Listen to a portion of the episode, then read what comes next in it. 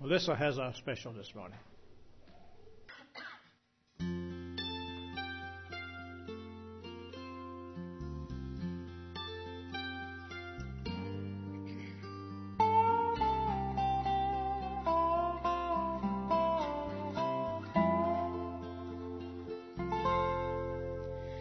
I planted a little rose bush and tended it with care. Its buds began to blossom, their sweet fragrance filled the air. But when winter came, it withered, the petals drooped and fell to the ground. My heart sank as it faded, but I'd forgotten who had made it. And he said, "Roses will bloom again. Just wait and see. Don't mourn what might have been. Only God knows."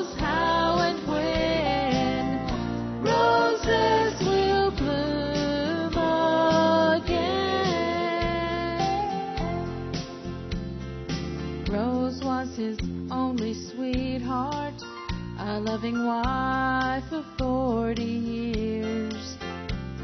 He cherished every day they had and held the memories dear. He never dreamed he'd bury love and go on to live alone. When he lay his rose to rest, he looked to heaven and tried his best to believe that roses will bloom again. Just wait and see. Don't mourn what might have been. Only God knows how and when roses will bloom again.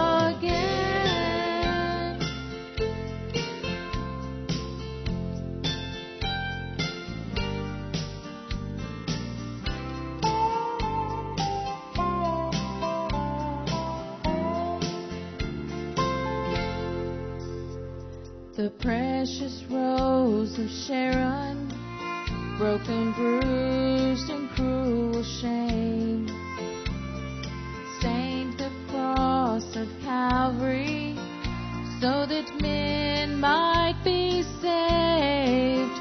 Satan cheered as he died, while Mary and the others cried. Then God raised him up from death sleep, and he kept a promise only he could keep. Roses will bloom again. Just wait and see. Don't mourn what might have been. Only God knows how and when roses will bloom again.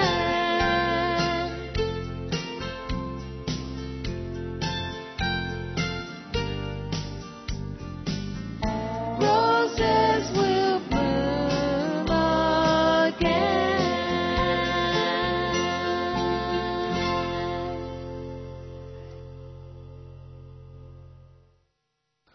All right, thank you, Miss Melissa. And it's, again, it's great to see everybody here. Appreciate uh, we have several pinch hitting in different areas, and uh, appreciate Miss Barbara on the piano and Caleb back there and Kenneth and working to get the. Uh, all the audio and video and everything ready. Open your Bibles to the last, for the last time, the Sermon on the Mount.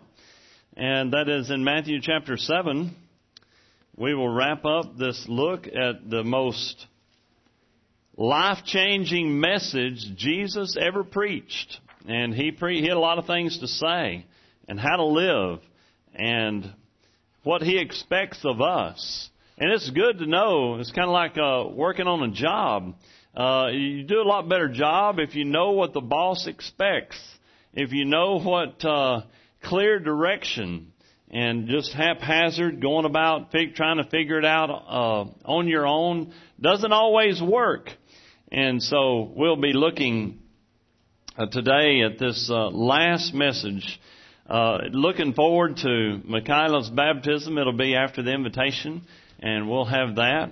And also, normally, of course, Brother Norman will lead us in a in some songs while we get ready. Hopefully, we can get ready in just one song.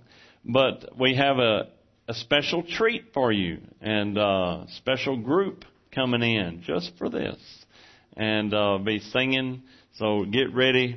It'll be a treat for you right after the invitation and before the baptism.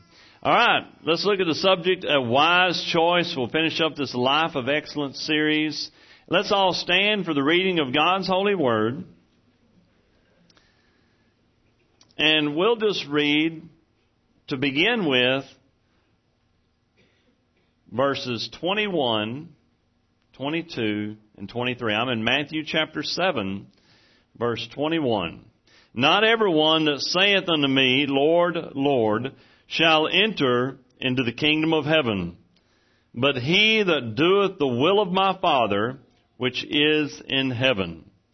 Many will say to me in that day, Lord, Lord, have we not prophesied in thy name?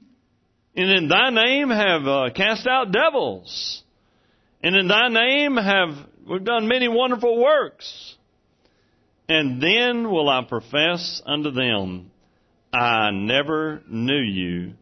Depart from me, you that work iniquity. Father, thank you for this time we have to look to your holy word. May we check our hearts this morning. There's someone here this morning that they've never been saved, and maybe they're counting on just being good. Maybe they're counting on Uh, being a church member or being baptized. We know that your word says that good works don't get us there, but placing our faith and trust in you is what it's all about. In Jesus' name, amen. Amen. You may be seated. Speaking on the subject of a wise choice, just beginning with this very first point, and that is that you might want to check. You might want to check. Might want to check what? You might want to check and make sure that you're saved and uh, to know that you're saved. And right off the bat, in verse twenty-one is where we'll be saying, staying for just a little bit. And uh, then we'll, and if you have a bulletin, I pray you picked one up on the way in. You can follow along and know, kind of know the direction that we're headed. The main thing in looking at these scriptures this morning is that uh, Jesus said this, this occurs a lot. And matter of fact, I don't think it was, I mean, he knew that it wasn't by accident that right before this he's saying the direction to heaven has got a narrow gate and a narrow way. And there's few people that go in that way. The way that leads to everlasting destruction has got a wide gate and a, a broad way. And many people are headed down that road. Then, right after he says that, he goes to this. And what is he saying? He says, not everybody that says unto me, Lord, Lord. What does that mean to me today? If I've got to check this out, because this morning's message may be a life-changing message for you this morning. Now, I pray that everybody in this room this morning knows Jesus Christ as your Savior. There's nothing wrong with checking. As a matter of fact, and if you've, if you've been saved very long, you might have had times where you doubted your salvation. I remember a time, especially in my teenage years, I was saved at the age of ten. So I was fairly young, but I mean, we just started. We just started. That's that's how old I was when I first started going to church. I heard the message about how to get saved, how to go to heaven. I came under conviction, and asked Jesus to save me. Now, during my teenage years, wasn't really, really rebellious, but I didn't have a close walk with the Lord. And so sometimes there would be times where I would get under conviction, mainly my conviction, I know, looking back, and even looking back during my twenties, then I looked back and I said, well, man, I just, you know, can I know that I'm saved? Is there any evidence in the Bible that says you can know that you're saved? I've heard people, and you probably have too, that have stated this, and you might have stated this. And a lot of times you state this maybe not knowing what, there's some verses in the Bible that says you can know that you're saved. But you may have heard somebody say, and you might have said, man, I sure hope I'm saved. I sure hope I'm going to heaven when I die. I, I hope that, man, I just hope me and God are okay. I hope me and the Lord are right. I've heard people say that trying to assure me that they're saved. I've talked to people on their deathbed, people in I C U, knowing that they're not, they know they're not going to live long, and I know they're not going to live long, and I'm, and the family has sent me in there with express wishes, and it's, and I understand the dilemma there, because a lot of times something has happened over the years where you've got somebody that's whatever age, and the family wants the preacher to check that they're saved, you know. You know, and, and either A, the family doesn't feel comfortable talking to, it could be their grandfather or their aunt, uncle, their mom or their dad, and they may not feel comfortable talking to, and they're di- laying there dying. They're, I mean, we're, we're just waiting for the flat line to happen. And I, this has happened many times in my thirty years in the ministry, almost thirty years. And uh, people, oh, preacher, can you go in there and have one last talk with them? And I say, okay. I mean, anybody want to go with me? Well, we've we've told them that that's our desire, but just saying, just being bold enough to say. And this fellow over in Texas, his name was Johnny, and I said, Johnny, you going to heaven? You going to hell? Where are you headed? We'd already had this discussion once, and it ended in futility. And he stated to me, and he said, uh, he said, well, me and the me and the Lord, we're okay. We have an understanding. That has nothing to do with Jesus. Just saying those words has nothing to do with Jesus. And so I, and I'll witness to them and I'll say, this is how you get saved. Number one, we're all sinners. We need Jesus. We need a Savior because we're all headed toward hell. Every one of us. Before we get saved. Before we ask Jesus to save us. And that's why Jesus is saying in the previous verses, not everybody's going to heaven. And matter of fact, there's some people that say, I think I'm going to heaven. And some of them have said, I've called on the Lord. But he says, not everybody who says, Lord, Lord, I need to know. Did I just say a prayer? There's, hey folks, there's been people that have said a prayer after a preacher, or maybe in a in a in a tract, or maybe something in preachers, and it and it could be just a went at it from a maybe a, a different direction. And by that I mean they're trying to say just say this prayer, but you have to mean it from your heart. Yeah, that's true, but you have to be careful because sometimes people will trust in a set of words rather than a Savior, and a set of words doesn't save anybody. It's like saying abracadabra or Shazam. And does that have magical powers? No, it's, it doesn't. And so I've got to put my trust not in a prayer, but in a Savior.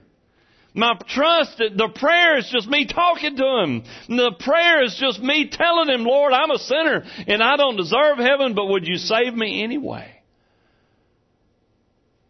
And just saying, I need you. So it's not about church membership. It's not about being baptized. It's not about saying even a, a prayer. Notice when I say a prayer, it means I'm just, if I say these words, I'll go to heaven. No. You must give your heart, your life. Now, I say that interchangeably because people have said it different ways. Lord, come into my heart. Lord, come into my life. It doesn't matter how you say it. It doesn't matter the exact words you use, but you're doing basically two things. You're repenting. That means I'm a sinner and I'm going the wrong direction. And you turn to Jesus and you call on Him. And that's basically those two things. Now, you can expand that out a little bit or ever what, saying, well, then I need to confess to Him that I'm a sinner and I need you to save me. But basically saying, I know I'm a sinner and I'm headed the wrong direction and I need Jesus. Jesus, would you save me? And so that's what I want you to check on today. First, head, if you will, to First John. You can know that you're saved. This is very important. I don't, I don't want to miss the power of Scripture in these passages. In First John chapter three, now, why am I looking over here in First John? I'm looking over here because some people think that you really can't know that you're saved, but the Bible says differently. You can know. In First John chapter three, and we hit this, I think, last week, or maybe it was the week before. Sometimes the Scriptures run together. It says in First John three fourteen, we know that we passed from death unto life because we love the brethren. He that loveth not his brother abideth in death. And there's you, there's a whole passage there. Meaning this, I know I'm saved because I know what happened to me. And it wasn't magical. It was, really you could say it was supernatural. The Holy Spirit, God, came into my life. Jesus came into my life. He changed me. And I don't have the same desires I used to have. I know that in my heart I love and I want to share God's love with others.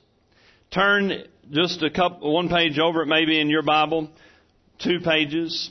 First John chapter five and verse thirteen says, these things, John, I wrote these things unto you that believe on the name of the Son of God, that you may know that you have eternal life, and that you may believe on the name of the Son of God. Basically, that verse is about assurance.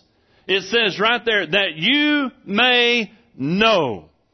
You can know that you're saved this morning. You don't have to say, I hope I'm saved. Our text says, not everyone that saith unto me, Lord, Lord, shall enter in the kingdom of heaven, but he that doeth the will of my Father, which is in heaven. So does that verse mean, back to our verse, verse twenty-one, does it mean that uh, you can, that you have to do God's will to be saved? All, it means the whole thing. Jesus is the way. His will is that you accept Him. That's doing God's will. Jesus is the way. Doing His will means I have to accept His way. There's only one way. Some people in this world, and I know we live in the Bible Belt, and every, just about everybody in this room has heard this story, but have you slipped through, have you lived your life, and you've just kind of went with the flow, that I'm a good person, I'm a good old boy, and I just pray that I'll make it. Well, if you're just hoping you'll make it, you probably have never literally asked Jesus to save you. And it says in Romans chapter eight, how, another way, can I know that I'm saved this morning? I've read to you some scriptures already. Romans eight sixteen says this, the Spirit, the Holy Spirit itself beareth witness with our spirit, that what? That you're a child of God. So did you know this? Once you get saved, God's Spirit comes inside of you and does two things. It bears witness. It convicts you that I know I'm going to heaven. Because why? Because God's Holy Spirit is in me and He, I know He's there. And when I mess up, He tears me up. If you can live a life away from the Lord and be happy, you're probably not saved. You're probably, it's the Lord, and you're just living life to be happy. You're just living for yourself. And because, so if I'm not serving God like I should, I need to check. I need to check two things. Am I under conviction? And if not, am I saved? Do I know Jesus as my Savior? The difference between head knowledge and heart knowledge is shown in here. This is another thing that can happen. Some go to James chapter two. And this simply, James is saying the same thing. So again, our text says, not everybody that says, Lord, Lord, shall enter in the kingdom of heaven. It says here, and, and it says, man, you know, back in our text, it says, uh, man, Jesus, we've done great things for you. We've went to church. And back in Jesus' day, man, they had miracles and this, this and that. And I was around. I was right beside the apostle when he did that. Man, I've been to church so long. And, I, man, I've got scriptures memorized. I went to Sunday school this morning, Lord. That ought to count for something. I went to church. I even went at night a few times. Man, that's got to count for something. Well, it says here in James two eighteen, yea, a man may say, thou hast faith. And I, ha- hey, I, I've done good stuff. I've done good works.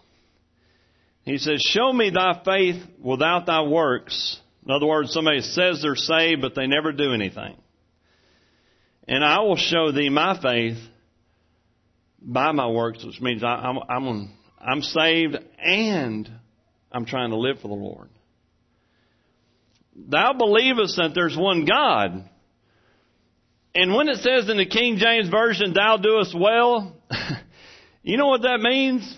You believe in God. That's great. That's good that you believe in Him. But it's kind of like believing in George Washington or, or World War Two, that it happened.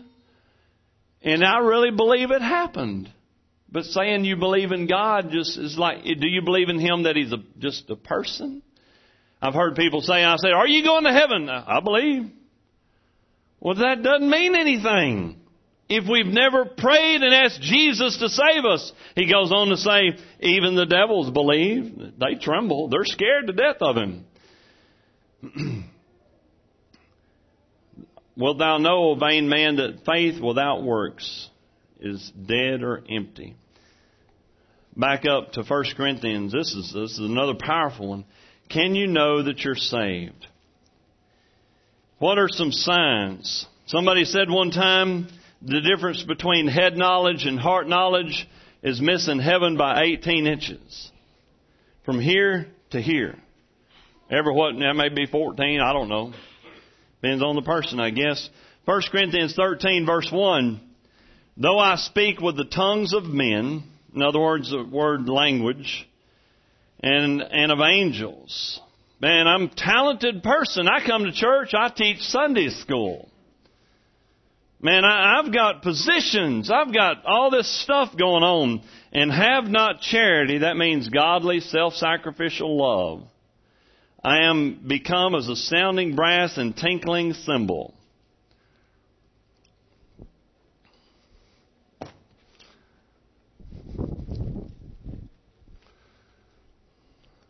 I love Jesus and I love the Lord. That's what he says that's worth.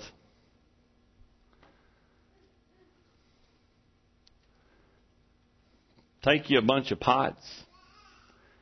That'll make some music, won't it? Doesn't mean, doesn't mean anything. If you can say you love Jesus all day long, but doesn't mean, he's saying you're... You make, I'd rather you hush, because that's a bunch of noise to me. That's a bunch of, that doesn't hold anything. Just stop saying you love the Lord, because you're, because you say you love the Lord, but then you act the way you do. You're bringing shame on me. It'd be better if you just hush and not say you're identifying with me, because you ain't acting like you're identifying with me. That's what he's saying right here. And though I have the gift of prophecy and understand all mysteries, man, I, I I know the Bible. I've got the Bible memorized. I got this. I got that. and have not charity, I am nothing. Though I bestow all my goods, you can give a million dollars to the church. Doesn't matter. And give my body to be burned and have not charity, it profiteth me nothing. So folks, I think from all these scriptures, you can know that you're saved, and there's signs that you're saved. There's evidence that you're saved. And not only the Holy Spirit bears witness, but if you're saved, it's going to come out. Amen? If you're saved, it's going to ha- it's going to be expressed.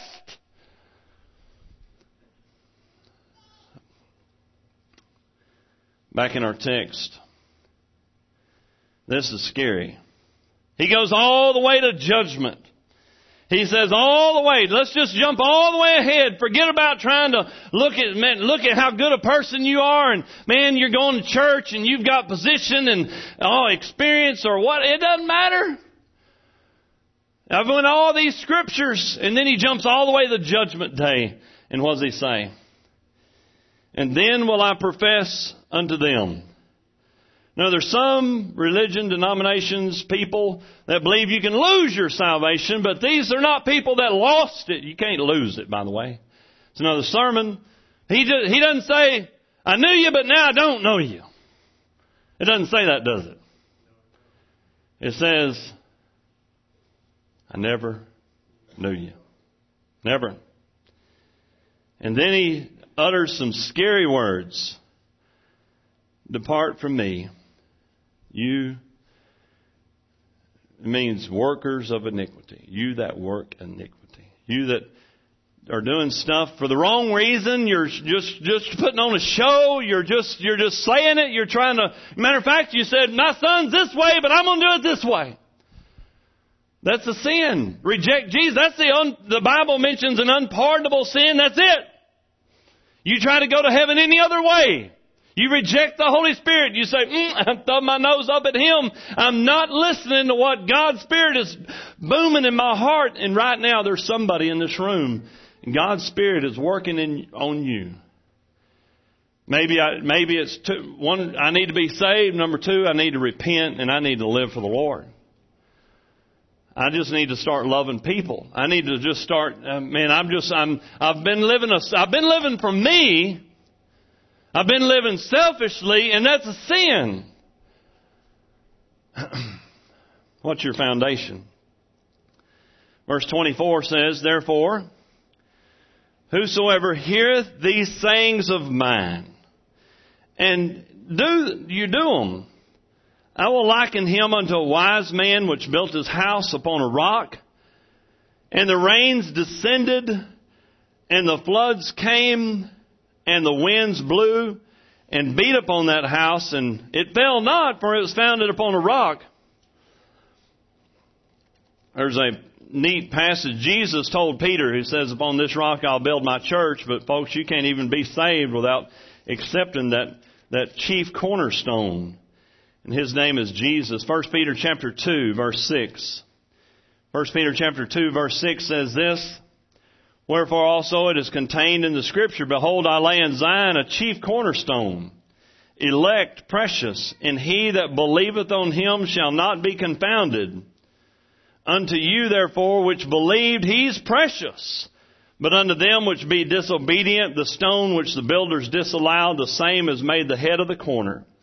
He's a stone of stumbling, a rock of offense, even to them which stumble at the word, being disobedient, whereunto they are also appointed. But you are a chosen generation, a royal priesthood, a holy nation, a peculiar people, that you should show forth the praises of Him who called him. I called you out of darkness into His marvelous light. Just looking at that passage right there, there are several things. Number one, Jesus is the rock you need to build your life upon. He's the chief cornerstone, the Bible says. That's a really cool illustration. It's a neat idea to think about that. There's several things that play into that, but hey, He's the rock. Build your life upon Jesus, and you've got an eternal foundation. Okay? You're going to be saved forever. Doesn't, oh, by the way, back in our text, it says the storms came and the rain beat on that man's house. So you're building your life upon Jesus Christ. By the grace of God, you're saved, and in Him you rest. It doesn't mean your life's going to be perfect and without any problems, does it? It doesn't. You're going to have storms, but your life won't crumble. Why? Your life's built upon Jesus. He saved me. He keeps me saved. Okay? Now here it also mentions that He's also a stone of stumbling, which means this, in order to, to avoid Jesus, you got to stumble over Him. And folks, a lot of people come to church and you can get offended by just about anything and everything. People have been offended from everything from uh, the old uh, famous one is offended over carpet or offended over this or offended what somebody said to me.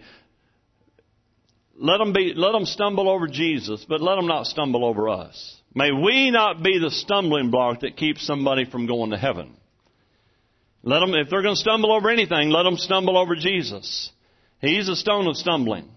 Many people are offended by His statements and by His message. The Jews were.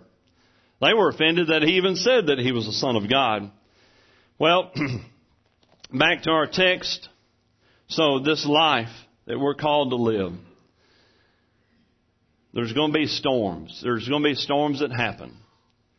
Verse twenty-six, and everyone that heareth these sayings of mine, and doeth them not, shall be likened unto a foolish man, which built his house upon the sand.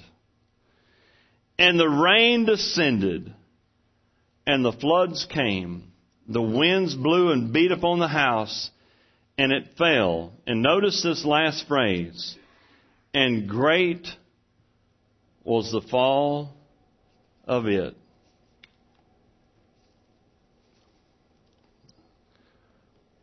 The fall happened back in verse twenty-three.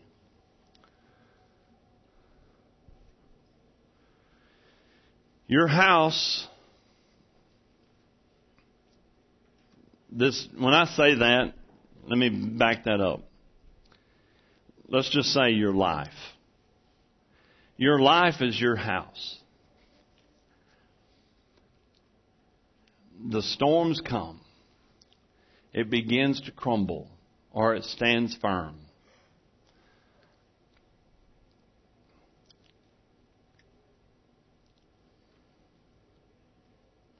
Back in verse twenty-three, he says, depart from me, you workers of iniquity, I never knew you.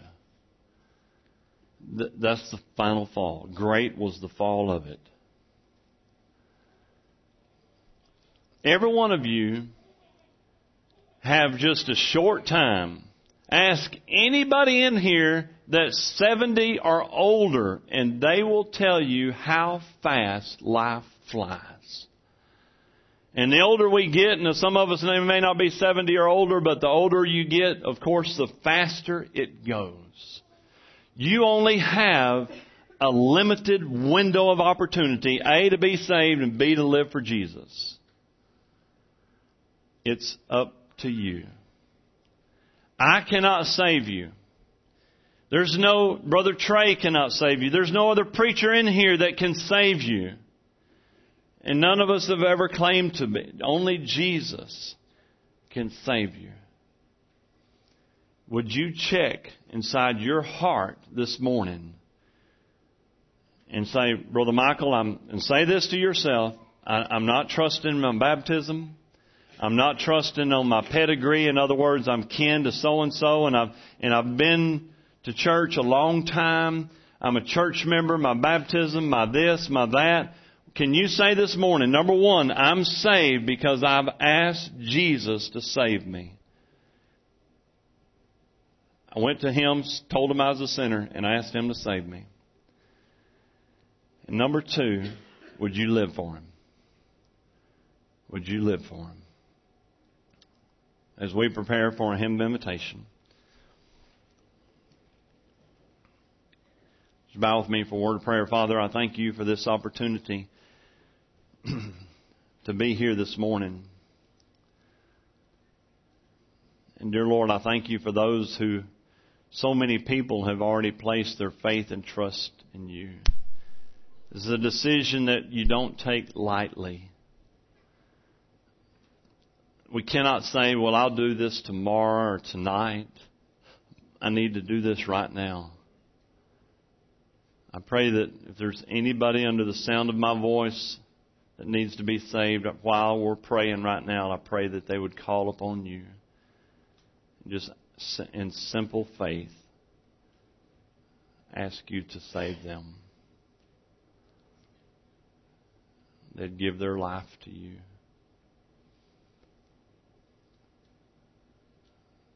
And Father, help us, if we're saved, help us to live for you every day, to love people and to treat others the way we would want to be treated, just like we've seen in your word.